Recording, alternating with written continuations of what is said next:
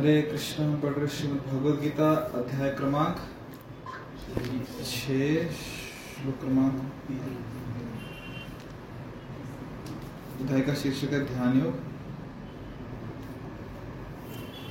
आरुरुक्षोरमुनिर्योगम् कर्म कारणमुच्यते। कर्मकारणमुच्यते योगारूढस्य तस्यैव। तस्यैव। शमः कारणमुच्यते। शब्दशः आरुरुक्षो। जिसने अब जिसने अभी योग प्रारंभ किया है जिसने अभी योग प्रारंभ किया है मुने मुने मुनि की मुनि की योगम। योगम। अष्टांग योग पद्धति। अष्टांग योग पद्धति। कर्म। कर्म कर्म कारणम कारणम साधन साधन उच्यते उच्यते कहलाता है।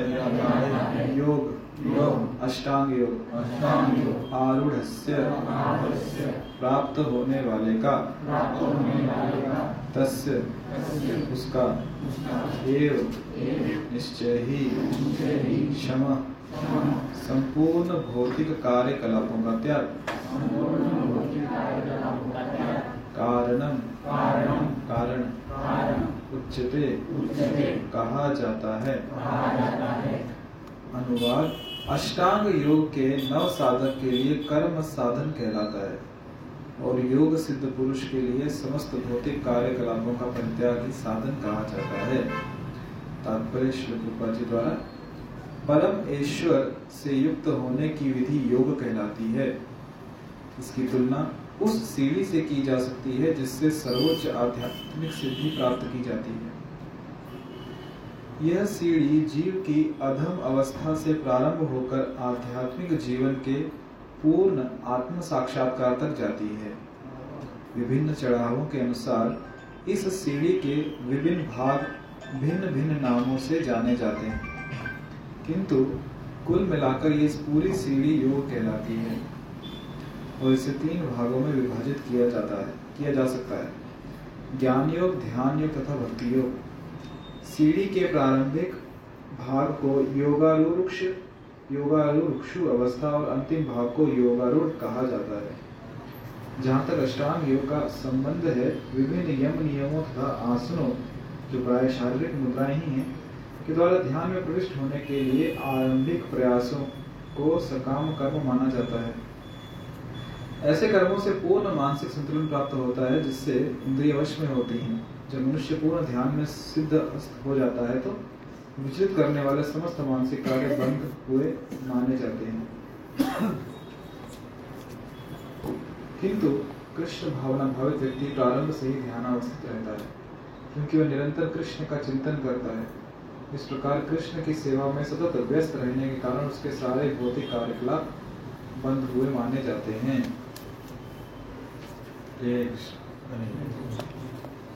छुट्टी बोली हाँ। पिछली बार हमने जो श्लोक देखा था वो क्या था? किसी को याद है?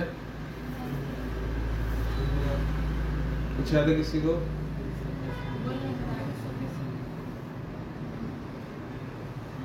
देखो ज़ोर से बोलो मेरे कान का प्रॉब्लम समझ लेता हूँ। हाँ। श्लोक तो यहाँ पे भी लिखा है। समझ में क्या है? वो पूछ रहा हूँ।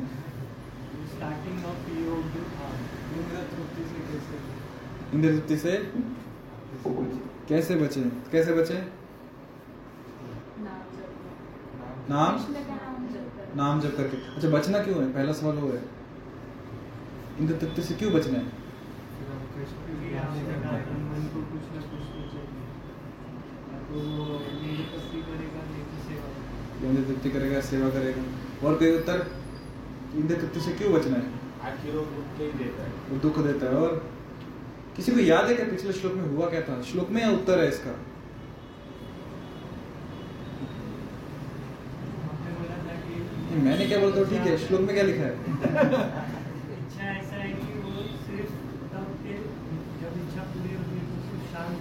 हम्म। लेकिन वो इच्छा पूरी नहीं होती है हाँ, आपने मोबाइल गुम हो गया उसका एग्जांपल आदत लग जाती सब बराबर है। श्लोक में क्या लिखा वो तो बता दो। श्लोक गीता तो होगी ना सबके पास? ये नहीं है? गीता है? पिछले श्लोक में क्या लिखा है? क्यों इंद्र नहीं करनी चाहिए? क्यों इंद्र तृप्ति सबका दुश्मन बना हुआ कि हर क्लास में वही आता है?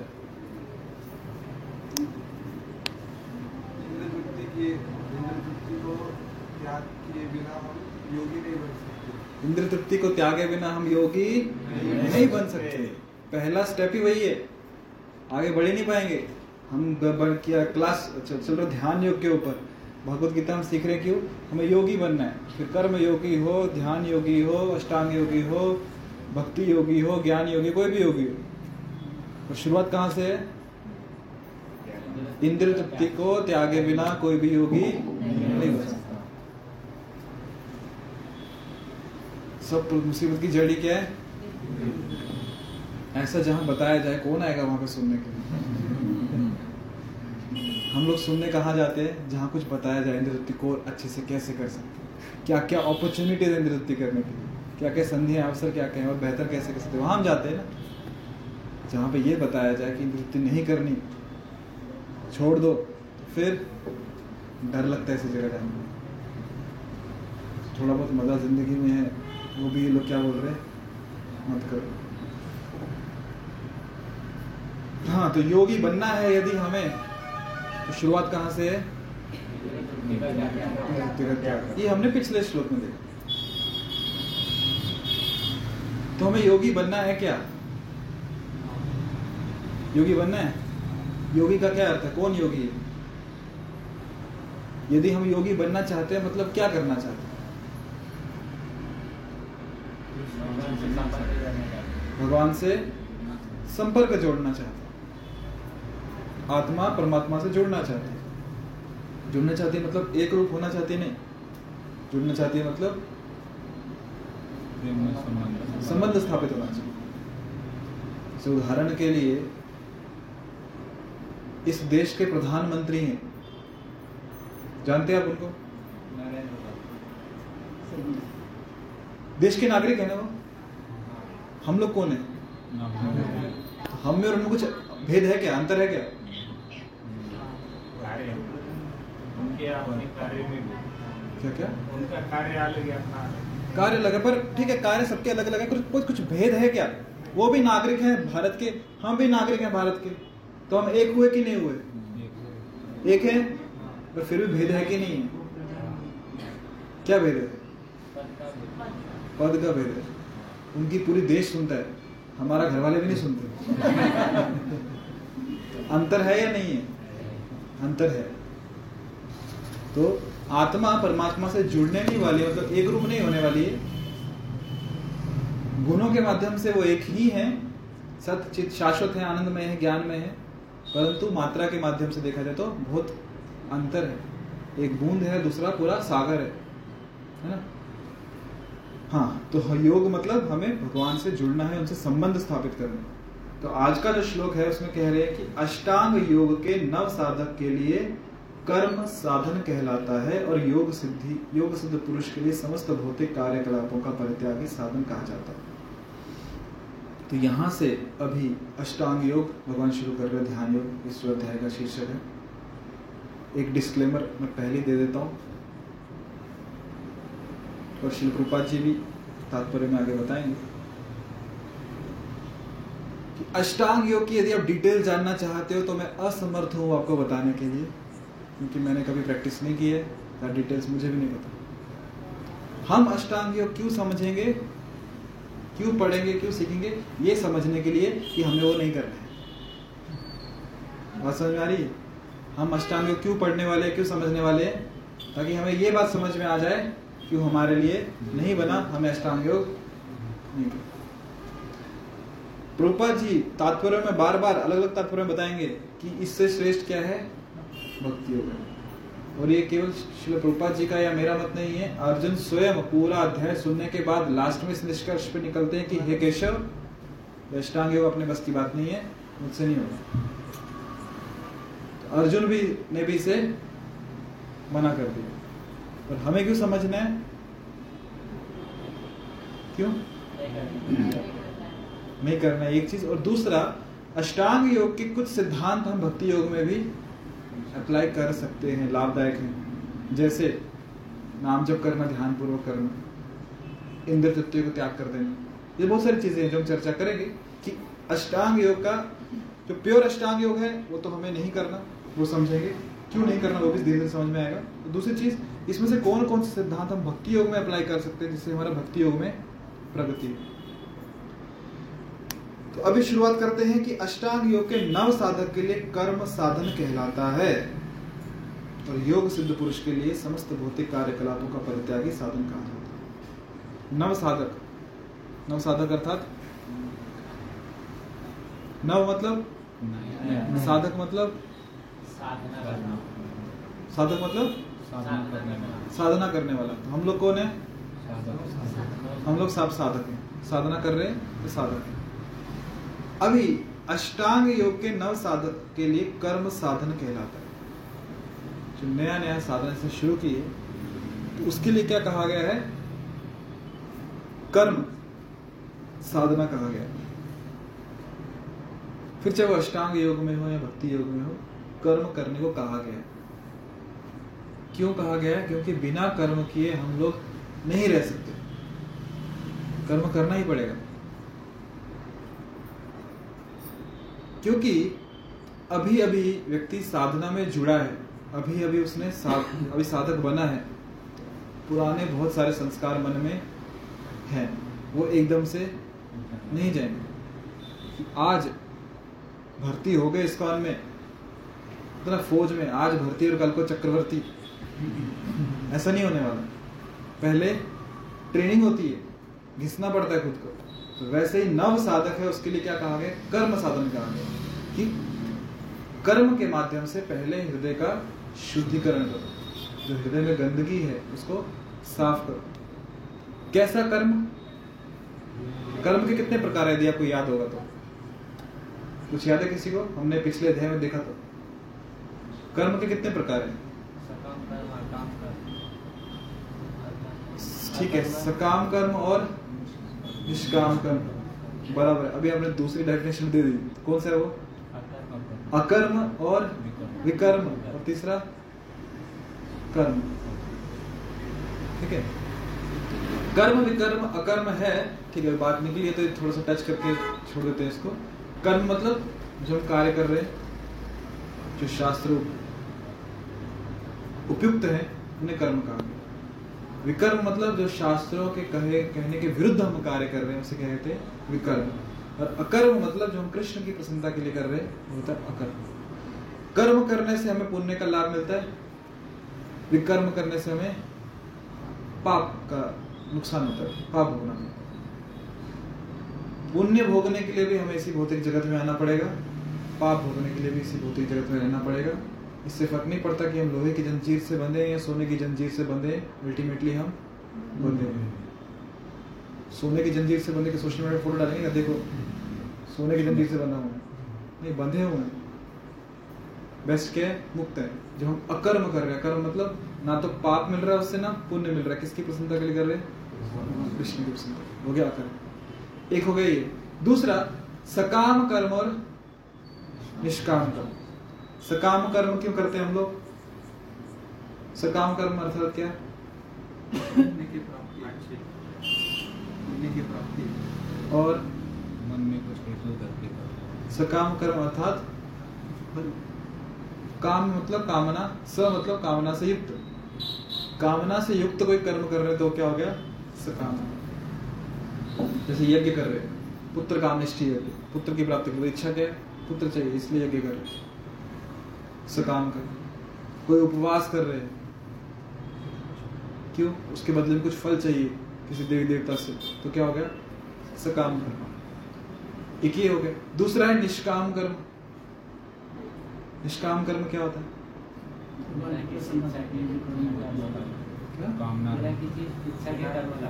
बिना किसी इच्छा के कर्म करना। संभव कामना आप लोगों ने आज तक कितने ऐसे कर्म किए जिसके पीछे कोई इच्छा नहीं?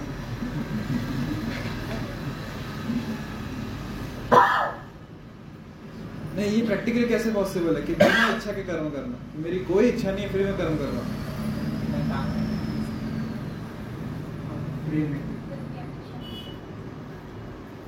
निष्काम कर्म मतलब कि हम कर्म कर रहे हैं पर जो फल है वो भगवान को अर्पण कर रहा कर्म कर रहे हैं। पर फल कृष्ण निष्काम कर्म अभी कर्म साधन कहलाता है किसके नव साधक के लिए। क्योंकि वो बिना कर्म किए नहीं रहेगा क्योंकि पुराने इतने संस्कार हैं, अभी अभी उसको कहीं जुड़ा है योग में तो उसको कर्म दिया जाता है कि आप कर्म करो आप सेवा करो। क्योंकि सेवा करने से हृदय का शुद्धिकरण होगा। एक बार श्री प्रभुपाद जी के पास एक व्यक्ति आया और प्रभुपाद जी बैठे थे, सब शिष्यगण भी बैठे थे। भक्तों ने बताया प्रभुपाद जी को कि ये जो व्यक्ति हैं, इन्हें पूरी भगवत गीता कंठस्थ है। पूरे 700 श्लोक। आगे से पीछे तक, पीछे से आगे तक। पूरे 700 श्लोक याद है। प्रभुपाद जी ने कहा बहुत बढ़िया। उसका प्रभुपाद जी ने क्या कहा जानते हैं? रूपा जी ने अपने शिष्यों को कहा इन्हें तुरंत सेवा में लगाइए बर्तन धोने की क्यों? कर्म करेंगे तो जो गंदगी है हृदय में वो साफ़ हो जाए इसलिए नव साधक के लिए कर्म करना बहुत ही क्या है। आवश्यक। क्योंकि तुरंत इस कौन में विशेषकर जो हमारी संस्था है, कितने लोग पहली बार आए हैं यहाँ पे? आज? बहुत बढ़िया। स्वागत आप सभी का। कितने लोग दूसरी बार आए हैं? ओके, चलो। एक, दो, दूसरी तीसरी बार वाला कोई है? तीसरी बार वाला। चलो, ठीक है, बस इससे आगे नहीं जाएँगे। ठीक है, जो लोग पहली बार आए, दूसरी बार आए, तीसरी बार आए आप लोग इसका अनुभव करेंगे? कि आज से ही आपने अनुभव कर लिया होगा, यदि जो दो तीन बार आए, सब लोग आपको संबोधित करेंगे, आप भक्तो। ये भक्त हैं, है ना? किसने बोला आपको, आप भक्तो? बोला होगा, भक्त, आप भक्तो बैठे हैं यहाँ पे, बोला ना? और हमें भी लगने लगता है हम भक्त हैं। इस, विशेषता इसका। आए हुए एक दिन हुआ, आज पहली बार गए तो हमें संबोधन किया जाता है कि हम भक्त हैं अभी। भगवान के हम भक्त बन गए। परंतु हम भक्त नहीं है, हम कौन है? साधक है। भक्त की जो अवस्था है, वो बहुत ऊँची है, वहाँ तक जाना है अभी। अभी क्या है हम केवल? साधक हैं। तो इस भ्रम से बचना चाहिए। चाहे कितने भी साल हो जाए भक्ति में। हम क्या हैं?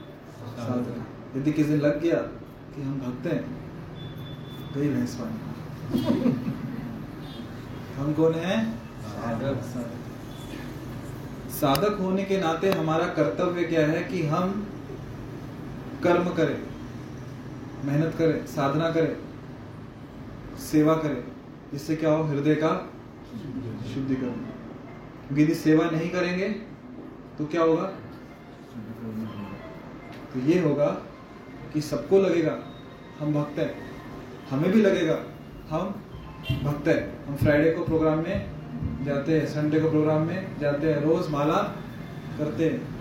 और बाकी टाइम क्या करते हैं? बाकी टाइम इधर उधर की गप्पे मारते हैं, बाकी टाइम न्यूज़ पे चर्चा करते हैं डिबेट करते हैं, बाकी टाइम मूवी देखने जाते हैं, बाकी टाइम टीवी सीरियल देखते हैं, बाकी टाइम टाइम पास करते हैं। है ना? इसीलिए जो नवीन भक्त है या फिर योगी है, भक्ति योगी है, अष्टांग योगी है, उनके लिए क्या कहा गया है? कर्म करो कर्म करने से हृदय शुद्ध होगा, स्वच्छ होगा। कर्म कैसा? निष्काम कर्म योग सीधी भाषा में कहा जाए तो भगवान की और यदि बहुत बार ऐसा लगता है कि हमारे पास समय खाली है है ना? हमारे पास खाली समय है। तो खाली समय जो है वो कुछ ऐश्वर्य नहीं है ऑपुलेंस नहीं है खुशी की बात नहीं है। यदि हमारे पास समय खाली है समझ लो बहुत बड़ा खतरा है। बहुत बड़ा क्या है? खतरा। खाली समय मतलब खतरे की घंटी है जिसके जीवन में भी खाली समय है। मतलब व्यक्ति बर्बाद होने वाला है अभी। या तो हो गया या होने वाला है। क्यों? खाली समय व्यक्ति क्या करता है? और खाली समय शैतान का घर होता है। नहीं सॉरी खाली दिमाग से का घर तो खाली दिमाग खाली समय में ही लगता है। यदि खाली समय है तो सावधान। तो क्या कीजिए? कर्म कीजिए। कर्म मतलब क्या? निष्काम कर्म इसका फल भगवान को अर्पण कर सके, भगवान की सेवा कर सके, जिससे मन उसकी गंदगी निकल जाए, मन स्वच्छ हो। यदि नहीं करेंगे तो खाली समय में गारंटी लिख लो। बॉन्ड पेपर पे इंद्र तुत्ती करने वाले हैं टाइम पास करने वाले। हैं और बहुत बड़ा खतरा है खाली समय।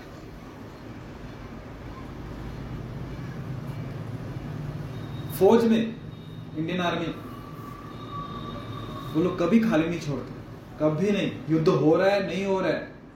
कुछ काम करने को हो, नहीं हो, कभी खाली नहीं छोड़ेंगे। पता है, खाली समय मतलब कुछ ना कुछ उटपटांग करेंगे लोग। खतरा है। क्योंकि युवा अवस्था है जोश है। तो क्या करते हैं? जिस दिन कुछ नहीं करने को, चलो, आ जाओ खड्डा खोदो दे सुबह से शाम तक खड्डा खुदवाएँगे शाम को भर दो अभी पर खाली नहीं छोड़ेंगे। क्यों? पता है, खाली रहेंगे तो खतरनाक। तो वैसे जो साधक है, वो भी जानता है कि खाली रहेंगे तो बहुत बड़ा खतरा है। कुछ भी हो, ढूंढिए। सेवा क्या है? क्या सेवा कर सकते कुछ नहीं है तो घर में जो है, उनको साफ़ करो। पूरा घर साफ़ करो। भगवान का मंदिर है। उनके लिए भोग बनाओ। सुबह से शाम तक भोग बनाओ भगवान के कोई प्रॉब्लम इनके पास कोई टेंशन नहीं है। कितना भी खिलाओ खा लेंगे। उनको इंडाइजेशन नहीं होगा। और सेवा। ये बहुत महत्वपूर्ण है। क्योंकि हम कौन सी अवस्था में हैं अभी? आरुक्षो जिसने अभी योग प्रारंभ किया है। हम कह सकते नहीं, हमको तो तीन साल हो गए, चार साल हो गए, पाँच साल, दस साल हो गए। पर यदि हम देखें कि कितने जन्मों से हम भौतिक जगत में सड़ रहे हैं तो उसके सामने दस साल क्या है, कौन सी बड़ी चीज़ है? वह भी कौन सी अवस्था में है? योगा आरुक्षो ये प्रारंभ हुआ है हमारा, शुरुआत हुई। तो शुरुआत की अवस्था में आवश्यक क्या है? क्या आवश्यक है? कर्म करना। कौन सा कर्म? निष्काम कर्म। निष्काम कर्म मतलब किसकी प्रसन्नता के लिए? भगवान कृष्ण की प्रसन्नता और ऐसे जब कर्म करेंगे तो हृदय का क्या होगा?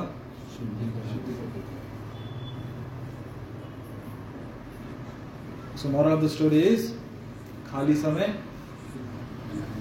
खाली समय, बहुत खतरनाक। कभी भी खाली समय मत आने दो। कुछ नहीं करने का तो घर पे सीढ़ियाँ ऊपर नीचे चढ़ो। कोई प्रॉब्लम नहीं। एक हाथ में माला ले लो और ऊपर नीचे और खाली समय मत दो। मन को कभी खाली समय सोलह माला हो गई ना? आगे बढ़ो। बीस, तीस, चालीस। कहीं नहीं है शास्त्रों में ऐसा कहा है कि सोलह माला के ऊपर एक भी माला की तो पाप लगेगा बहुत बड़ा अधिक माला करो। शास्त्र कितने दिए? रूपा जी ने भगवत गीता है, श्री मतलब भागवतम है चैतन्य चरितमृत है, छोटे पुस्तक है। अध्ययन करो, पढ़ो। पर हमारे पास कहाँ समय पढ़ने का? लोग न्यूज़पेपर बैठे बैठे पूरा खत्म कर देते हैं। वो समय है। पर गीता का एक भी पेज नहीं पढ़ते। क्यों? पता नहीं, आपको पता होगा। आगे कह रहे हैं कि योग सिद्ध पुरुष के लिए समस्त भौतिक कार्यकलापों का परित्यागी साधन कहा जाता है। समस्त भौतिक कार्यकलापों का परित्याग। ये साधन है पर किसके लिए? योग सिद्ध पुरुष के लिए। योग सिद्ध पुरुष मतलब जो जिसने समाधि की अवस्था को प्राप्त कर लिया है। समाधि की अवस्था कैसी होती है? आप जानते समाधि की अवस्था कैसी होती है? कैसी होती है? आँख बंद करके? भगवान शिव को तो देखा होगा आपने। आँखें बंद करके वो ध्यान करते हैं भगवान का। है ना? समाधि की अवस्था। अष्टांग योगी के लिए ये समाधि की अवस्था है कि वो आँखें बंद करके परमात्मा में हृदय में ध्यान करते हैं। ये अष्टांग योगी के लिए। भक्ति योगी के लिए क्या है? भक्ति योग की जी क्या? बोलिए बराबर बराबर है। नाम स्मरण आप क्या कह रहे थे? सेवा। भक्ति योगी आपके उत्तर बराबर है, दोनों उत्तर बराबर है। इसको और आसान भाषा में बोल देता हूँ कि भक्ति योगी की भक्ति योग की विशेषता यह है ये है कि यहाँ पे ध्यान करने के लिए, समाधि में जाने के लिए आँखें बंद करना आवश्यक नहीं है। आप खुली आँखों से भी समाधिस्थ हो सकते हैं। बोलो वो कैसे? खुली आँखों से कैसे समाधि में जाते हैं? समाधि का अर्थ ये है कि जहाँ पे व्यक्ति निरंतर 24 four by seven into three हमेशा ध्यान में। तो भक्ति योग में, भक्त किसके ध्यान में? भगवान के ध्यान में। हर क्षण, हर समय, फिर चाहे आँखें बंद हो या खुली हो। वो है क्या? कुछ नहीं, गाना याद आ गया था मुझे, इसलिए हंस रहा। आँखें खुली हो या हो बंद। पुराने संस्कार अभी बचपन के, क्या कर सकते हैं? ठीक है, आप लोग ज़्यादा आगे गाने में जाना। आगे का मुझे भी नहीं पता। कहने का मतलब यह है कि आँखें बंद हो या खुली हो, यदि व्यक्ति कृष्ण के स्मरण में है तो समाधि में। फिर चाहे वो सेवा कर रहे हैं या फिर नाम स्मरण कर रहे हैं। वो समाधि की अवस्था है। और ऐसी अवस्था को प्राप्त करने के बाद जब समाधि की अवस्था आ गई है, तब कह रहे हैं कि कार्यकलापों का परित्याग साधन जाता है। फिर भौतिक कार्यकलापों का त्याग कर सकते कोई प्रॉब्लम नहीं अभी प्रश्न उठता है, हमारी अवस्था कौन सी? क्या हम योग सिद्ध अवस्था में है या नव साधक? तो यदि अभी हमें लगता है कि हमें भौतिक कार्यकलापों से का परित्याग कर देना बस अभी सन्यासी लेना, सब कुछ छोड़ देना है तो पहले ये प्रश्न उठाना चाहिए, क्या हम योग सिद्ध अवस्था में है? क्या सुबह से लेकर शाम तक निरंतर हम कृष्ण के स्मरण में रहते हैं? सुबह से लेकर शाम तक छोड़ दो, जो सोलह माला हम करते हैं, क्या उसमें भी कृष्ण के स्मरण में रहते हैं? जो चार, दो माला हम करते हैं। वो 108 मनी में भी क्या हमेशा कृष्ण के स्मरण में रहते हैं? या उसमें भी कुछ कुछ याद आता है? यदि उस अवस्था में पहुँच गए हैं, जहाँ वे हमेशा कृष्ण के स्मरण में हैं, चाहे कुछ भी कार्य कर रहे हो, खाना बना रहे हैं, कपड़े धो रहे हैं, गाड़ी चला रहे हैं, किसी से बात कर रहे हैं, पर हर समय कृष्ण के स्मरण में तो उनके लिए कहा गया कि भौतिक कार्यकलापों का परित्याग ही साधन कहा जाता है। जैसे एक बार। शिल प्रभुपाद जी विशेषकर इस बात पर बहुत ज़ोर दिया करते थे कि जो भक्त हैं, विशेषकर जो मंदिर में ब्रह्मचारी हैं मंदिर में हैं, कि सोलह माला नाम जब तो करना ही है, पर आपको सेवा करनी कंपलसरी है कि सेवा नहीं करेंगे तो हृदय का शुद्धिकरण कैसे होगा? क्योंकि बिना सेवा के नाम जब में मन कैसे लगे? जी इस पर विशेष ध्यान दिया था। एक बार एक भक्त, एक शिष्य रूपा जी के पास है कि, प्रभुपाद, वो जो एक विशेष भक्त है, विशेष मतलब कंप्लेन लेके आए शिकायत करने के लिए, वो भक्त कुछ सेवा ही नहीं करते मंदिर में। जब देखो, माला लेके बैठ जाते, नाम जप नाम जप, नाम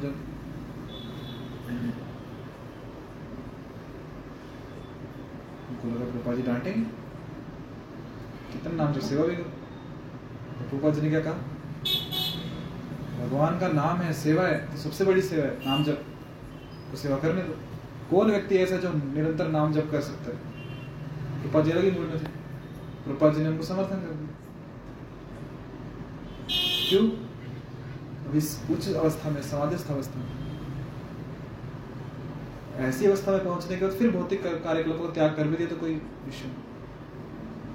जैसे एक बार रूपा जी के गुरु महाराज, भक्ति सिद्धांत सरस्वती ठाकुर उनके पास भी ऐसी कंप्लेन आई मठ में कि प्रभुपाद, ये जो भक्त है, ये कोई सेवा नहीं करते।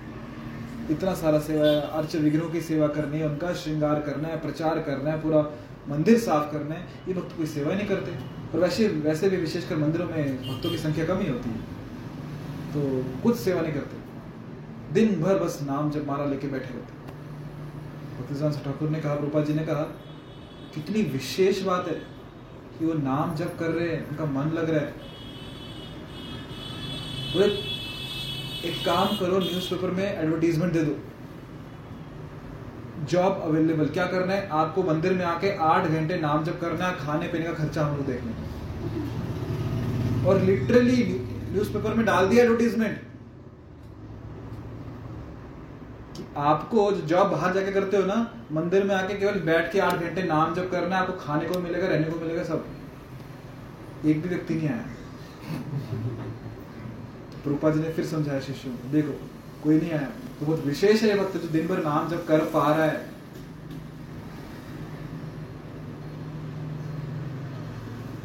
ये दो स्तर है। अभी हमारा स्तर कौन सा है, ये हमको पता है। किसी को बताने की ज़रूरत नहीं तो हमारा स्तर कौन सा है, उसके अकॉर्डिंगली क्या करना है? क्या करना है? डिसाइड करना है कि कर्म करने, निष्काम कर्म योग करना है, सेवा करनी है या कर्मों का त्याग करना है। एक उदाहरण और। एक व्यक्ति श्री प्रभुपाद जी के पास पहुँचा। क्योंकि कथा में सुना है, प्रभुपाद जी बताते हैं कि हरिदास ठाकुर आप जानते हैं हरिदास ठाकुर जी को?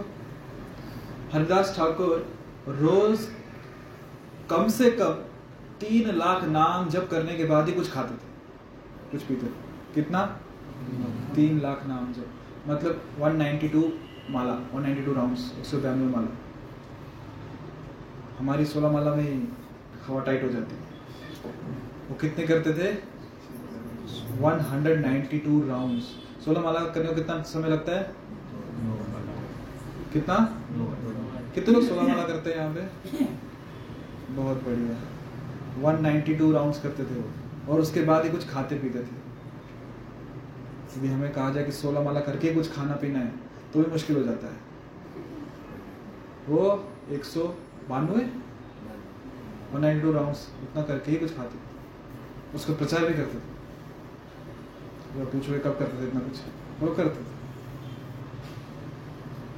तो एक शिष्य थे प्रभुपाद जी। के प्रभुपाद जी का पिछले प्रभुपाद। मैं भी चाहता हूँ कि मैं भी दिन भर केवल क्या करूँगा? नाम जप करूँगा। मैं सिर्फ़ हरिदास ठाकुर जी की तरह मैं सिर्फ़ नाम जप करूँगा। रोज का तीन लाख नाम जप करूँगा वन नाइनटी टू राउंड करूँगा। रूपा जी ने समझाया योग सिद्ध पुरुष के लिए वो हरिदास ठाकुर थे।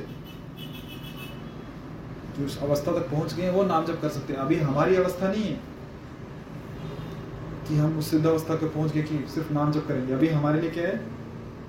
निष्काम कर्म करना, सेवा करना, सेवा खुद को घिसना, जब हृदय का शुद्धिकरण होगा, फिर हम उस स्तर पे पहुँचेंगे धीरे धीरे तो रूपा जी तो कह दिया।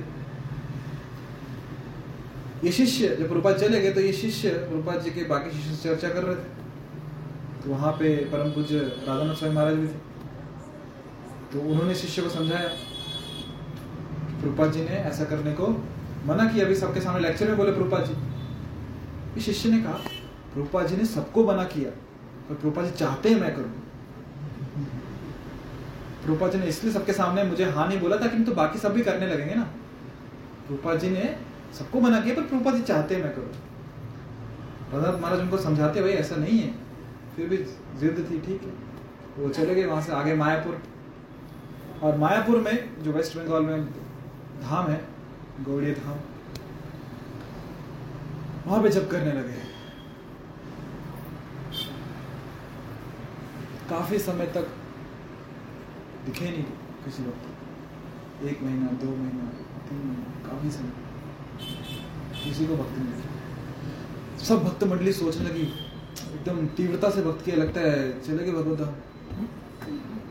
इतना नाम जब किया है, लगता है, भगवान ने बुला लिया, पहुँच गए भगवान के धाम। दिख भी नहीं रहे भक्त। समय बीतता गया, और कुछ समय के बाद एक भक्त अपनी कार लेके जा रहे थे। कार में पेट्रोल खत्म हो गया, पेट्रोल पंप पे पहुँचे, पेट्रोल भराने के लिए। और क्या देखते हैं, वही भक्त वहाँ पे पेट्रोल भरने की सेवा दे रहे हैं। पेट्रोल पेट्रोल पंप पे जॉब कर रहे पेट्रोल भरने तो भक्त उनके पास गए, हरे कृष्णा प्रभु। हरे कृष्णा। पहचाना मुझे? नहीं, पर मैंने आपको पहचाना। आप यहाँ कैसे? आप तो तीन लाख नाम जब कर रहे थे ना। बोले हाँ वो कर रहा था। पर तो अभी जॉब कैसे? बोले, कुछ नहीं, अभी शादी हो गई है। तो घर में बीवी बच्चे हैं तो उनका भी कुछ देखना पड़ेगा। तो पैसे कमाने पड़ेंगे तो यहाँ जॉब करो। और बाकी नाम जब कैसे चल रहा है आपका? मार्जन करना मंदिर की साफ़ सफ़ाई करना सेवा है। भक्तों की सेवा भी है सेवा है। भक्तों को भोजन, प्रसाद खिलाना सेवा है। भक्तों को प्रसन्न करना सेवा है। भक्तों को कृष्ण कथा सुनाना सेवा है। भक्तों से कृष्ण कथा सुनना सेवा है। विग्रहों की सेवा करना सेवा है। भगवान को भोग लगाना सेवा है। बहुत सारी सेवा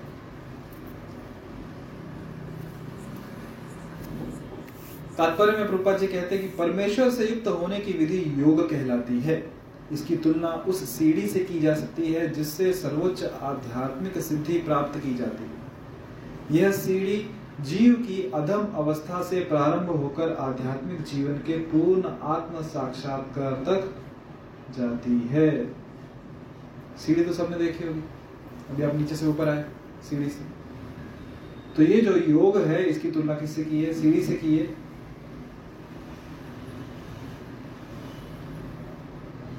जो हमारी अवस्था, अधम अधम मतलब सबसे निचली अवस्था, वहाँ से शुरू होकर कहाँ तक जाती है? ऊपर आत्म साक्षात्कार तक जाती है? विभिन्न चढ़ावों के अनुसार इस सीढ़ी के विभिन्न भाग भिन्न भिन्न नामों से जाने जाते हैं, किंतु कुल मिलाकर ये पूरी सीढ़ी योग कहलाती है। और इसे तीन भागों में विभाजित किया जाता है, ज्ञान योग, ध्यान योग और भक्ति योग। सीढ़ी के प्रारंभिक भाग को योगारूढ़ अवस्था और अंतिम भाग को योगारूढ़ कहा जाता है। जो सीढ़ी है योग की सीढ़ी इसका जो प्रारंभिक भाग है उसको क्या कहते हैं? योगा। रुरुक्ष। क्या? योगा रुरुक्ष। क्या? योगा और जो ऊपर का भाग है अंतिम भाग उसे क्या कहते हैं? योगारूढ़। आरूढ़ आरूढ़ शायद से मराठी में भी बोलते हैं ना? आरूढ़ मतलब? स्व सवार होना हाँ जी, सवार होना। सिर्फ़ आ- घोड़े पे सवार होते। तो योगारूढ़ मतलब जो सीढ़ी है, योग सीढ़ी, उसकी आरूढ़, उसके ऊपर सवार हो आरूढ़ मतलब उसके भी निचले स्तर पे। तो जो ये स्तर हैं योग के, जैसे पहले यहाँ तीन विभाजन किए, ज्ञान योग, ध्यान योग, भक्ति योग। और यदि हम देखते हैं गीता में तो वहाँ पे कर्म योग भी है। आप में से किसी को याद है कि हमने क्या समझा था इसके बारे में? कर्म योग, ध्यान योग, ज्ञान योग और भक्ति योग के बारे में? कैसे हम एक एक आगे बढ़ते हैं इसमें? याद है किसी को? किसी को याद नहीं ठीक है। अच्छा कोई ये उदाहरण ये भी चर्चा की थी फिर से कर लेते फ़र्स्ट क्लास में जब बच्चा पास होता है कौन सी क्लास में जाता है? सेकेंड में। सेकेंड पास होने के बाद थर्ड में थर्ड के बाद फोर्थ फोर्थ के बाद। फिफ्थ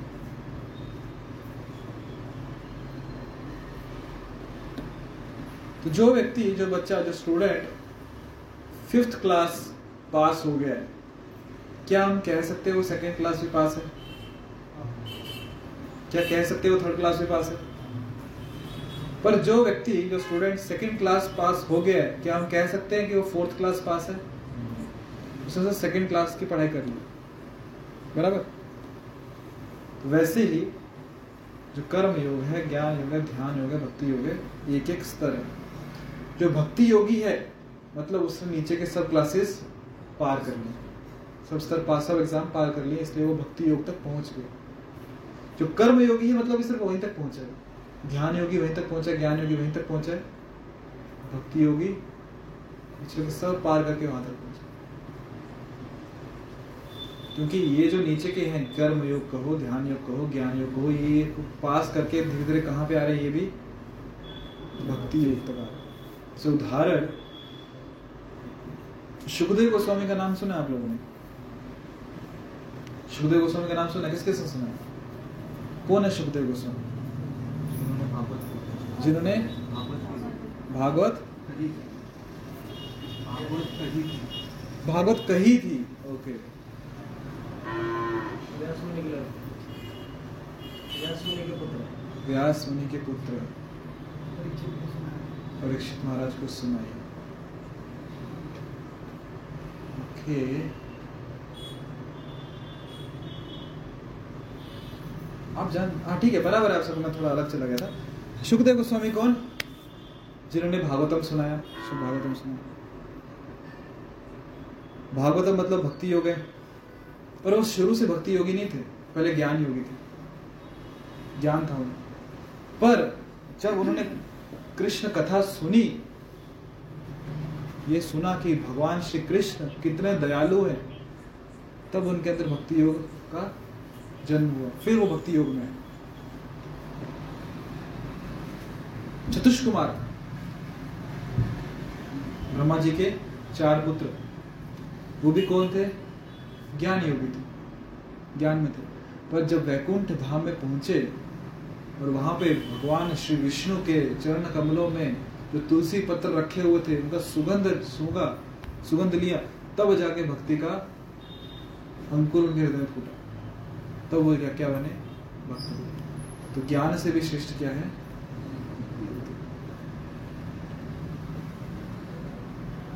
और विशेष बात यह है कि जो गीता का ज्ञान है, ये समझने के लिए भी क्या चाहिए? भक्ति चाहिए। भगवान श्री कृष्ण कहते हैं ना अर्जुन को, चौथे अध्याय का तीसरा श्लोक है शायद से, कि अर्जुन एक ज्ञान में तुमको दे रहा हूँ। भगवत गीता का क्यों दे रहा हूँ? क्योंकि तुम क्या हो?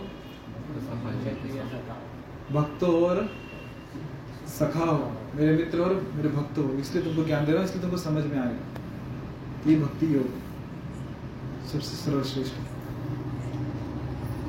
जहाँ तक अष्टांग योग का संबंध है, विभिन्न यम नियमों तथा आसनों जो प्राय शारीरिक मुद्राएँ ही हैं, के द्वारा ध्यान में प्रविष्ट होने के लिए आरंभिक प्रयासों को सकाम कर्म माना जाता है। ऐसे कर्मों से पूर्ण मानसिक संतुलन प्राप्त होता है, जिससे इंद्रियाँ वश में होती हैं। जब मनुष्य पूर्ण ध्यान में सदस्त हो जाता है तो विचलित करने वाले समस्त मानसिक कार्य बंद हुए माने जाते हैं। तो चाहे भक्ति योगी हो, अष्टांग योग हो, यम नियम दोनों में हमने चर्चा की थी। यम और नियम मतलब यह मतलब क्या नहीं करना चाहिए? और नियम मतलब क्या करना है? बराबर तो भक्ति योगी में भी ऐसा भक्ति योग में भी कुछ ऐसा है कि क्या करना और क्या नहीं करना है? है ऐसा कुछ? कुछ नियम है? क्या नियम है? चार नियम है। हालाँकि वो ठीक है क्या कर, करना है वैसा है पर ठीक है वैसे समझ लेते हैं। हाँ क्या नहीं करना? मांसाहार। नहीं करना। अवैध संग नहीं करना। जुआ नहीं खेलना। नशा पानी ये तो क्या नहीं करना। करना क्या वो तो बताओ। शास्त्रों का अध्ययन करना। है। सोलह माला। कम से कम ध्यान पूर्वक जब करना है। भक्तों का संग करना है। गुरु का आश्रय। लेना है। और क्या करना है? सेवा करनी है। भक्तों की सेवा विग्रह की सेवा तो ये सब करना है। तो ये नियम और नियम दोनों तरफ़ है। और फिर कुछ आसन भी हैं, जो जनरली शारीरिक मुद्राएँ ही रहती हैं। क्यों? ठीक है केवल यदि अष्टांग योग की बात करें तो यम है, नियम है, प्राणायाम है। और, आसन है इसका लाभ ये होता है कि इससे जब हम प्राणायाम करते हैं, आसन करते हैं, शारीरिक कुछ मुद्राएँ होती हैं, इससे जो मन है, वो बस शांत हो जाता है, विचलित नहीं होता यदि केवल अष्टांग योग की हम बात करें तो भक्ति योग देखेंगे, अष्टांग योग में जो तो कुछ आसन है, वो आसन करने से शरीर स्वस्थ रहता है, प्राणायाम करने से मन स्वस्थ रहता है मन विचलित नहीं होता। केंद्रित हो जाता है फोकस्ड होता है एक जगह पे। क्योंकि जब मन दस जगह नहीं भागेगा तो एक जगह ध्यान में लगेगा। इसलिए प्राणायाम किया जाता है। और जब मन केंद्रित जब केंद्रित हो गया तो इंद्रियाँ भी वश में आ जाती हैं। जब इंद्रिया वश में आ गई तो फिर तो जो पिछले श्लोक में हमने देखा इंद्रिय तृप्ति का त्याग किए बिना व्यक्ति योगी नहीं बन सकता। जब यम, नियम, आसन, प्राणायाम करेंगे तो मन वश में आ जाएगा, इंद्रिया वश में आ जाएगी, इंद्रिय तृप्ति बंद हो जाएगी और फिर व्यक्ति योग बनने की राह पे चल पड़ेगा क्योंकि उसका फोकस्ड है। उसका ध्यान एक जगह पे केंद्रित है। जब मनुष्य पूर्ण ध्यान में सिद्धस्त हो जाता है तो विचलित करने वाले समस्त मानसिक कार्य बंद हुए माने जाते हैं। किंतु कृष्ण भावना भावित व्यक्ति प्रारंभ से ही ध्यान अवस्थित ध्यान अवस्थित रहता है। आ जाते भक्ति योग में किंतु कृष्ण भावना भाव व्यक्ति प्रारंभ से ही ध्यान अवस्थित रहता है, क्योंकि वह निरंतर कृष्ण का चिंतन करता है। अभी जो कृष्ण भक्त है, उसको यम, नियम, प्राणायाम, आसन कर रहे तो फ़ायदा होगा। परंतु तो सीधा कौन सी अवस्था में है? क्या कह रहे प्रभुपाद जी? प्रारंभ से ही ध्यान की अवस्था में, क्यों? क्यों? निरंतर कृष्ण के चिंतन में है वो। झाड़ू भी मार रहा है, उसको पता है किसके लिए मार रहा हूँ? कृष्ण का मंदिर इसलिए साफ़ कर रहा हूँ। भोजन बना रहा हूँ, किसके लिए बना रहा हूँ? कृष्ण के लिए बना रहा हूँ। भोग लगाना नाम जब कर रहा हूँ, क्यों कर रहा हूँ? कृष्ण का स्मरण कर रहा हूँ। जो भी कार्य हो रहा है किसके लिए? कृष्ण के लिए। कृष्ण जब नाम जब करे तो सीधा कृष्ण का स्मरण, डायरेक्ट कृष्ण का ध्यान। इस प्रकार कृष्ण की सेवा में सतत व्यस्त रहने के कारण उसके सारे भौतिक कार्यकलाप बंद हुए, माने जाते इस प्रकार कृष्ण की सेवा में सतत व्यस्त रहने के कारण उसके सारे भौतिक कार्यकलाप बंद हुए स्तुत क्या कर रहे कृष्ण के सेवा में? मतलब बराबर है ना कि जब तक व्यक्ति कृष्ण की, जब तक मतलब जिस क्षण हम कृष्ण की सेवा में है तो कुछ विशेष प्रयोजन या प्रयास नहीं करना पड़ता इंद्र के। लिए जब कृष्ण की सेवा में नहीं, स्मरण में नहीं है तो फिर प्रयास करना पड़ता है किसका? मन को केंद्रित करने। जो ध्यान में बैठे या फिर जो प्राणायाम कर रहे हैं ध्यान में जब आँखें बंद करके बैठे तो वहाँ पे ध्यान करते कि कुछ तो कोई आँखें बंद करके यहाँ पर ध्यान लगाने का प्रयास कर रहे हैं, या फिर जब श्वास ले रहे तो जो श्वास अंदर जा रहा है बाहर आ रहा है उस पर ध्यान लगाने का प्रयास कर रहे हैं। तो प्रयास करते हैं। तो कृष्ण सेवा में ऐसा कुछ भी प्रयास करने की आवश्यकता नहीं है क्यों मन केवल कहाँ पे लगा रहे हैं? सरल है, भक्ति योग। है ना? इसलिए प्रभुपाद जी कहते हैं, भक्ति योग बहुत सरल है। उसको व्यवहारिकता में लाना बहुत डिफ़िकल्ट हो जाता है। और घूम फिर के वापस वहीं पे आते हैं, पिछले श्लोक पे। तो इंद्र तृप्ति के लिए, इंद्र तृप्ति के लिए इच्छा को त्यागे बिना कोई भी योगी सरल है, केवल हमें कृष्ण का स्मरण करना है। कृष्ण के ध्यान में रहना है ट्वेंटी फोर बाय सेवन सुबह उठने से लेकर रात को सोने तक। कृष्ण का, कृष्ण के स्मरण में रहना कृष्ण के ध्यान में रहना केवल कृष्ण के बारे में सोचना है। डिफ़िकल्ट है? डिफ़िकल्ट है? कितने बोलते आसान है? सुबह से शाम तक केवल कृष्ण का स्मरण करना कुछ नहीं करना। कोई भी नहीं। डिफ़िकल्ट है? ठीक है, मान लेते डिफ़िकल्ट है। प्रश्न उठता है, क्यों डिफ़िकल्ट है? अच्छा ये अष्टांग योग आसान है? एक जगह बैठ जाओ, आँखें बंद करो, प्राणायाम लगाओ और ध्यान करो। वो आसान है? कृष्ण का स्मरण करना मुश्किल क्यों है? डिफ़िकल्ट क्यों है? ठीक, कृष्ण का स्मरण डिफ़िकल्ट जा रहा हो समझने को हरे कृष्ण महामंत्र का सततम जप करना, चाहे माला पे हो या मन में हो, ये करना आसान है कि डिफ़िकल्ट है? कितने लोग बोलते आसान है? मतलब आप लोग करते होगे फिर? हाँ? नहीं, वही कंटिन्यू मतलब twenty four by seven twenty four seven छोड़ दो। सुबह उठने से लेकर रात को सोने तक। निरंतर हरे कृष्ण महामंत्र का जप करना आसान है मुश्किल है। कितने लोग बोलते मुश्किल है? अच्छा आसान कितने वाले हैं कि आसान है? जो आसान है मतलब आप लोग कर रहे हो ना? बहुत बहुत धन्यवाद आपका जो कर रहे हो। तो अभी जो बोले कि मुश्किल है उनके साथ बातचीत करते हैं। क्यों मुश्किल है?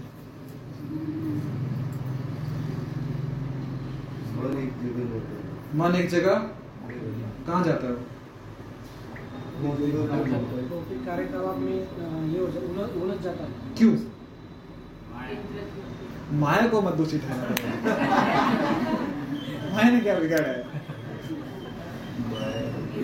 भौतिक कार्य जो करते हैं तो मन विचलित होता है। अभी मुझे एक सिंपल सी चीज़ बताओ। एक कैदी जेल में बंद है उसमें जेलर की क्या गलती? वो तो सिर्फ़ सिक्योरिटी कर रहे हैं ना वहाँ पे। ड्यूटी कोई भाग के ना चल जाए यहाँ से। उस पर क्यों उंगली दिखाते हैं बार बार माया ही दोषी है सारी गलती उसकी है। वो सिक्योरिटी है बता पर कि कोई भाग के ना जाए यहाँ से। उसकी क्या गलती है? उसको थोड़ी बुलाया था भाई आ जाओ अंदर। हाँ तो क्या चर्चा कर रहे थे हम? मुश्किल क्यों है नाम स्मरण करना। रूपा जी कह रहे आसान है तो हमारे लिए मुश्किल क्यों हो जाता है? मुश्किल इसलिए हो जाता है हमारे आसपास का इन्वायरमेंट इसकी वजह से भी मुश्किल हो जाता है। और दूसरी बात जो जो आसपास की इन्वायरमेंट मतलब वहाँ पे अभक्त का संग से भी मुश्किल हो जाता है। और अपने जो भौतिक आय तो आप इनके नहीं उसमें उलझन पड़ जाता है। उसके लिए भी मुश्किल हो जाता है। हम्म, मुश्किल इसलिए भी है कि अगर सिर्फ़ नाम जप करेंगे तो खाएँगे तो खाते खाते भगवान को नहीं याद कर सकते क्या? मतलब क्या नाम जब खाने से पेट भर जाता है क्या? कमाई। कमाई कमाई करने को किसने मना काम करते करते अपने को नाम जब करने का है सब लोग लेकिन वो भी नहीं होता आदमी मन स्थिर नहीं होता। चलो ठीक है ठीक है आप कितने घंटे जॉब करोगे? आठ घंटे। उस आठ घंटे को छोड़ दो एग्जामेटेड बाकी समय आसान है क्या? चौबीस घंटे से आप आठ घंटे सोने को निकाल दो। अगर मान के चलते आठ घंटे सोते हो आठ घंटे जॉब सोलह घंटे निकाल दिए बच्चे कितने आठ घंटे? क्या वो आठ घंटे आप कृष्ण स्मरण करते हो क्या? क्यों? फैमिली वालों ने क्या किया? तो ना किसने मना किया? उसमें वो क्या पड़ जाता है मुश्किल उनके लिए जैसे कि वो सुबह अगर दो घंटा से नाम ले। तो पूरा दिन भी याद रख सकते हैं जैसे कि अगर मैं जॉब करता हूँ हम्म। अगर मैं जॉब कर रहा हूँ मेरे फैमिली के लिए तो वो एक कर्म हो जाएगा। लेकिन अगर मैं जॉब करता हूँ कि नहीं कृष्ण को उसमें से कुछ अर्पण करना है वो भी एक कर्म नहीं होता है। लेकिन हम कृष्ण के लिए करते हैं तो वो एक यो वो नाम स्मरण हो जाएगा। जैसे कि माता जी होते हैं अगर वो खाना बनाते हैं अगर वो सोचते हैं कि मैं बच्चे के लिए बना रहा हूँ या हस्बैंड के लिए या परिवार के लिए तो वो एक कर्म हो जाता है। लेकिन वो अगर वो इस भाव से बनाते हैं कि कृष्ण को अर्पण करना है कृष्ण को देना है तो बनाकर फिर जो भोग लगता है तो पूरे दिन वो नाम नहीं सेवा ठीक है मान लेते हैं आपकी बात। हम ना बहुत सरल सूत्र को बहुत कॉम्प्लिकेट कर देते हैं। पता नहीं प्रभु जी ये संसार में उलझने बहुत है इसलिए हर कोई आठ घंटे चार घंटे ऐसे नाम स्मरण कर ही नहीं सकता। वही तो प्रश्न है क्यों नहीं कर सकते। नहीं कर सकते मान लिया मैंने कबूल है। क्यों नहीं जो भी बोलेंगे भी ना तो कहीं ना कहीं छूट भी जाता है मगर बता देते हैं ये भी नहीं आपकी बात मान ली नहीं कर सकते। मैं कहा मना कर रहा हूँ कर सकते हो? नहीं कर सकते मान लिया। मेरा प्रश्न भी क्यों नहीं कर सकते? बताया आठ घंटे जॉब करते बाकी के आठ घंटे क्या करते? प्रभाव बहुत प्रॉब्लम है। छोड़ो ना हम माया को क्यों माया जान दो पर ये संसार में ना भी ले सकेंगे भगवान जैसा करा लेंगे वो उतना वो कर सकता है। आपको सरल उत्तर बताओ। बोलो। आज का श्लोक कि हम योग सिद्ध अवस्था में नहीं है सभी है सब हाँ हाँ सभी सभी मुझे पकड़ के नहीं नहीं इसकी बात नहीं हम योग सिद्ध अवस्था में नहीं है इसलिए सप्तम नाम जब कृष्ण का स्मरण नहीं कर पाएँगे। हम कौन सी अवस्था में? योगा आरुरुक्ष शुरुआती अवस्था में और विशेष जो पिछले श्लोक में था क्या कि इंद्रिय तृप्ति की इच्छा को त्यागे बिना हम योगी नहीं बन सकते? और अभी तक हम शुद्ध योगी नहीं बने हैं क्योंकि अभी भी इंद्रिय तृप्ति की इच्छा है। है ना? वही ना। मैं सबको। मैं कारण बोल रहा हूँ। कारण बोल रहा हूँ क्योंकि वो है इसलिए निरंतर कृष्ण का स्मरण नहीं तो इसको थोड़ा उल्टी तरीके से समझते हो। यदि हम चाहते कि हमको योग सिद्ध अवस्था में पहुँचना है। यदि हम चाहते कि हमें निरंतर समाधि में रहना है हमें आँखें खुली हो या बंद हो कृष्ण के स्मरण में रहना है तो उसके लिए क्या करना होगा? इंद्रिय तृप्ति को त्यागना पहली चीज़। और फिर कर्म करना होगा। कर्म कौन सा? निष्काम कर्म सेवा। पहला क्या? इंद्र तृप्ति को त्यागना होगा और दूसरा सेवा करना अभी इंद्र तृप्ति करते करते क्यों नहीं हम स्मरण कर सकते? क्योंकि पॉसिबल नहीं क्योंकि जब हम इंद्र तृप्ति करते हैं ना तो साथ साथ इंद्र तृप्ति कर लिया, छुटकारा मिल गया, ऐसा नहीं होता। उसके बाद इंद्र तृप्ति करने के बाद उसकी छाप भी मन में रहती है। छाप रहती है। फिर हम इंद्र तृप्ति के बारे में सोचते हैं, कृष्ण के बारे में नहीं सोचते सर्व उदाहरण तो सबको समझ में आएगा। एक मूवी देखने के बाद कितने लोगों को हरे कृष्ण याद आता है?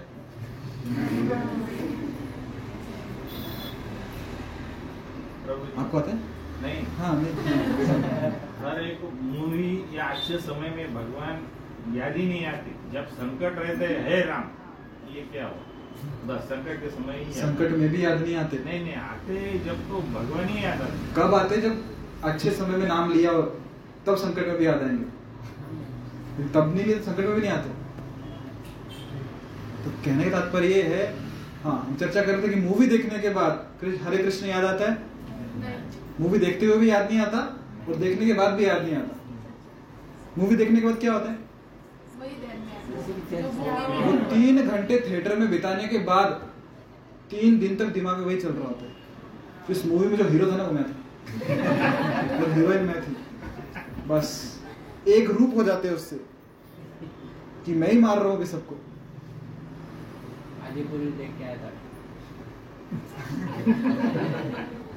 बताना।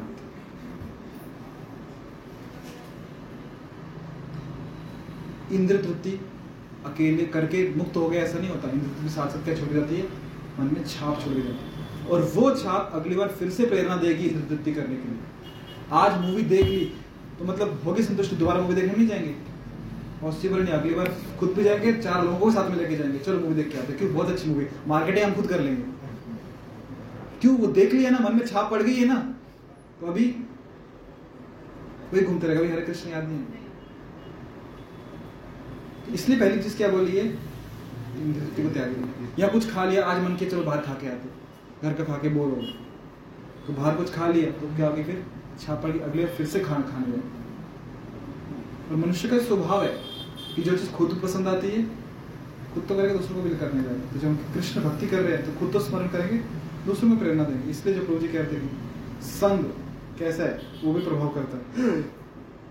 तो पहली चीज़, यदि योगी बनना है, उस सिद्ध अवस्था तक पहुँचना है, पहला क्या है? का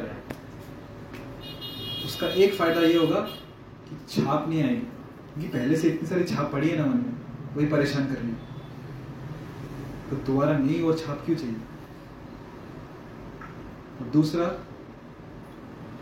एक तो नई छाप नहीं लानी अब इंद्र इंद्र तृप्ति करके, और दूसरा, जो पुरानी छाप पड़ी हुई है, उसका क्या करेंगे?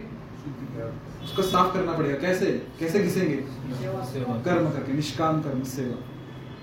जब ऐसे करेंगे इंद्र तृप्ति का त्याग, जो पिछले श्लोक में देखा और जो आज के श्लोक में देखा, निष्काम कर्म योग सेवा करेंगे पुराने संस्कार मिटते जाएँगे और धीरे धीरे धीरे धीरे हम योग की जो ऊँची पायरी है, सीढ़ी है, कौन सी योगारूढ़ अवस्था जिसे समाधि कहा गया है, जहाँ निरंतर कृष्ण के स्मरण में रहेंगे।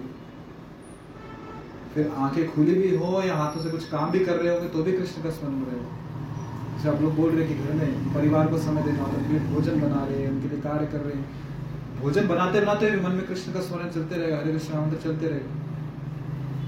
हमेशा कृष्ण के स्मरण में रहेंगे कि भोजन किसके लिए बना रहे हैं? जॉब कर रहे हैं। हो सकता है कि जॉब करते समय कृष्ण का ध्यान नहीं होगा उसमें सामने फिगर चल रहे होंगे ट्वेंटी वन इंटू सिक्सटीन क्या क्या करना पड़ता है अकाउंट्स में। पर स्मरण रहेगा कि किसके लिए कर कृष्ण।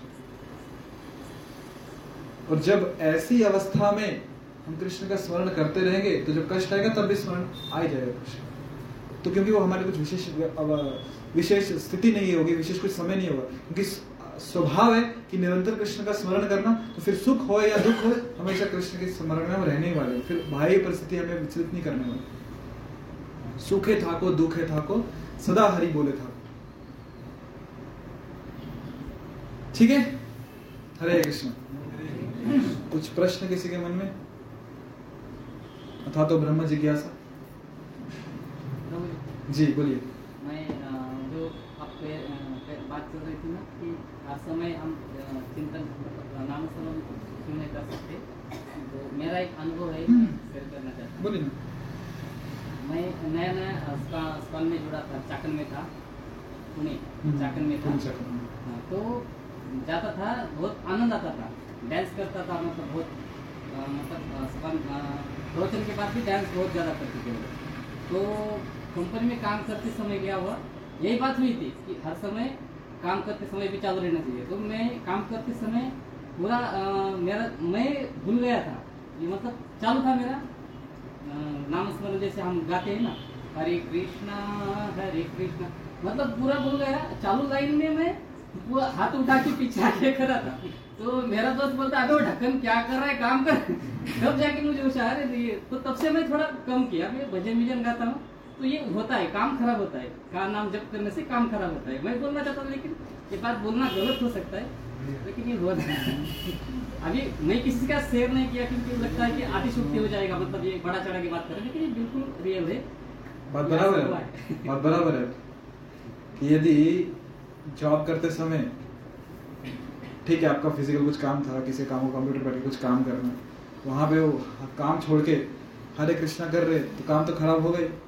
या फिर जब कर्म की बात हो रही है सेवा की कि झाड़ू मार रहे वो झाड़ू फेंक के कीर्तन में डांस कर रहे हैं हरे कृष्ण झाड़ू का वो। नहीं जानबूझ के नहीं किया वो। बेशक जानबूझ के नहीं किया वो स्वभाव में हो गया क्योंकि कीर्तन कर रहे थे तो संस्कार आएँगे वो बराबर है बात। या फिर भगवान के अर्चन विग्रहों का श्रृंगार कर रहे हैं। श्रृंगार करते करते थोड़ा मूड में आके डांस करने लगे तो सेवा प्रभावित तो होगी। तो जो हाथ में काम है वो काम करना ही है। पर स्मरण किसका? कृष्ण। दो तरीके से स्मरण होता है। एक तो एक नाम जब कंठे सततम, इसका मतलब ये नहीं कि जो काम है वो छोड़ दिया। वो काम करना ही है, पर स्मरण, मन में नाम चलना चाहिए। और यदि मैंने जैसे कहा कि यदि जॉब वैसा है जहाँ पे कृष्ण का स्मरण डायरेक्टली नहीं हो सकता तो कम से कम ये तो स्मरण होता है कि जॉब किसकी प्रसन्नता के लिए कर या फिर जो जॉब करके जो फल आएगा, वो किसकी सेवा में लगेगा समझ आ रही है? तो अल्टीमेटली भोक्ता कौन है? कृष्ण। हाँ पर बहुत सारी सेवाएँ ऐसी होती हैं, बहुत सारे कार्य ऐसे होते हैं जहाँ पे डायरेक्ट दिमाग का इन्वॉल्वमेंट नहीं होता। जैसे गाड़ी चला रहे इसका मतलब गाड़ी से हाथ छोड़ दिए पर हाथ पकड़े रखो, पर मन से स्मरण करते रहो, नाम जप करते रहो। जी। हरे और कुछ कोई भक्त कुछ शेयर करना चाहते हैं? यस पूजिए जैसे हम देखते हैं कि अ, जो योग अ, सिद्ध पुरुष की बात होती है तो कभी साधका के लेवल में हम जो प्रैक्टिस करते हैं। तो ऐसा आर्टिफिशियली भी कुछ चीज़ें हम त्याग कर देते हैं। हालाँकि वो आर्टिफिशियली त्याग नहीं होनी चाहिए। स्टेप बाय स्टेप ही होनी चाहिए। जी। तो क्या ऐसे शास्त्र में हम बहुत सारे उदाहरण लिखते हैं जैसे सवारी का उदाहरण। तो उनकी स्थिति कौन सी लेवल की थी पता नहीं। लेकिन ये ये कुछ स्टेज उन्होंने पार किए हुए सिर्फ़ वाटर में भी कर रहे थे। फिर भी वो डिस्ट्रैक्ट हो गए। तो इतना प्रैक्टिस करने के बाद ऑब्वियसली वो डायरेक्टली इमारत नहीं था। फिर भी साधका के लेवल में ऐसा कुछ हो जाता है। तो ये आर्टिफिशियली क्या करना और ये स्टेप बाय स्टेप करना कैसे लाइन हाँ तो इसलिए ना प्रभु जी जो हम चर्चा कर रहे कि तो आज का जो श्लोक है उसमें फोकस किस पे किया कि कर्म करने के ऊपर, कि आर्टिफिशियल त्याग नहीं करना, क्योंकि अभी हम त्याग कर ही नहीं सकते। जो जब चर्चा शुरू हुई आज के प्रवचन में।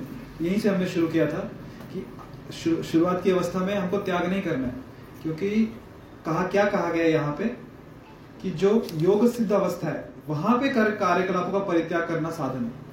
पर जो अष्टांग योग के नव साधक है, उनके लिए कर्म साधन कहलाया गया कि उन्हें कर्म ही करना है। हमने शुरुआत यहीं से की थी गुरु कि जो साधक है, जो हम लोग हैं, हमारे लिए क्या श्रेष्ठ है कि कर्म करना? कर्म का त्याग करना हमारे लिए नहीं हमारे लिए कर्म करना जिससे कि हमारे हृदय का शुद्धिकरण।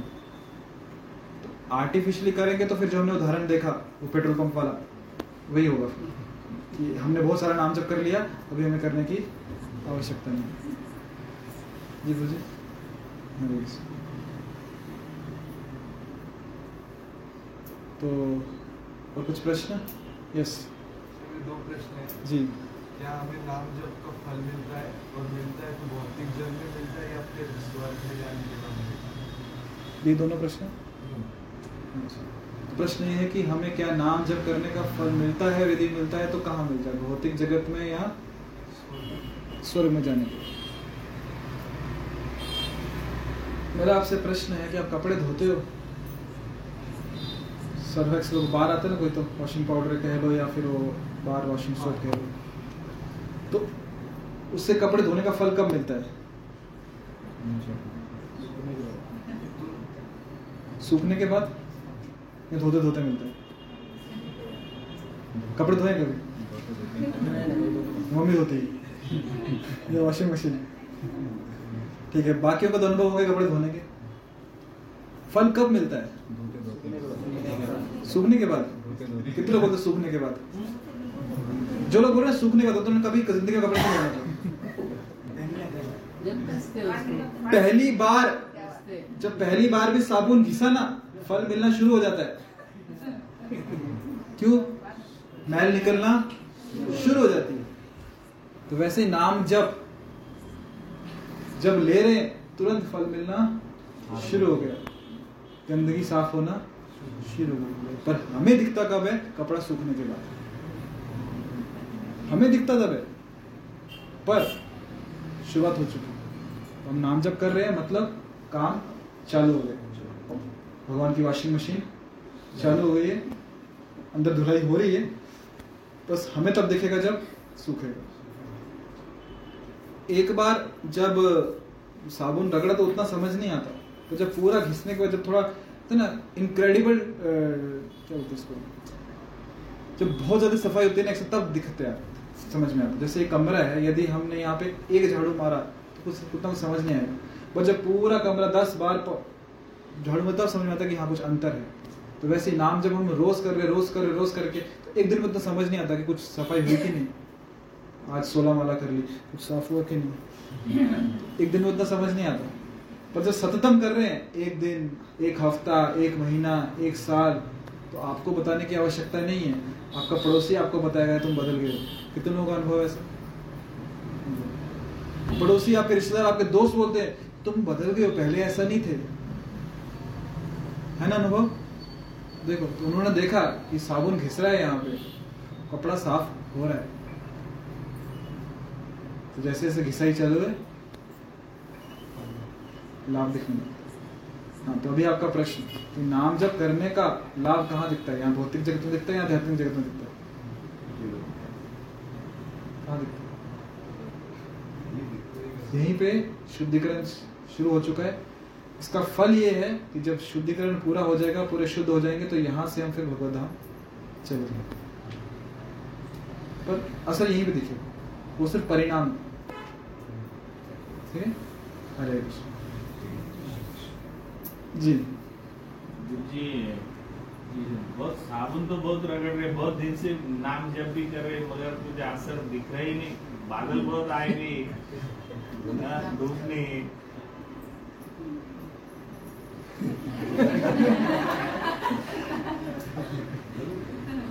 आप पिछले शुक्रवार को थे क्या? हाँ, आपको पहाड़ याद है वो? हाँ, पहाड़ याद है क्या? हाँ, वो हज़ार किलोमीटर बड़ा। समय तो लगेगा। समय तो लगेगा। और दूसरी चीज़, हम गलती क्या करते हैं?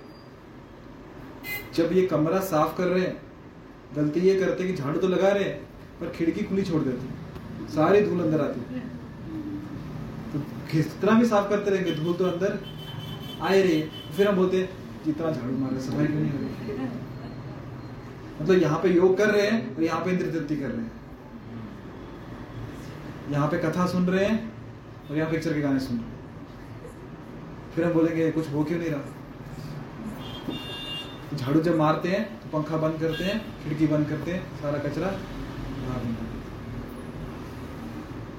एक चीज़ ये कि उत्साह से करना है, पूरे दृढ़ निश्चय के साथ करना है और धैर्य रखना है कि काम हो रहे हैं। बहुत बार हमें समझ नहीं आता और आगे पीछे वालों को समझ में आता है। और एक विशेष चीज़ कि यदि हम कैसे पता चले, हमें कैसे पता चले कि ये नाम जब हम कर रहे हैं, उससे परिवर्तन हो रहा है कि नहीं हो रहा? पहली चीज़ इंद्र तृप्ति करने की इच्छा कम हो जाती है। इंद्र तृप्ति भी उतना परेशान नहीं करती जितना पहले किया करती थी। दूसरा, सेवा करने का भाव बढ़ता है। भक्तों की भगवान की सेवा करने की इच्छा होती है। नम्रता बढ़ती है। समझ में आता है हाँ नाम जब काम जी बोलिए। म्हणजे कीर्तन चालू झालं हमें इमोशनल जाता है भगवान की याद और अच्छा है। अच्छा है या बुरा है? अच्छा अच्छा। थे।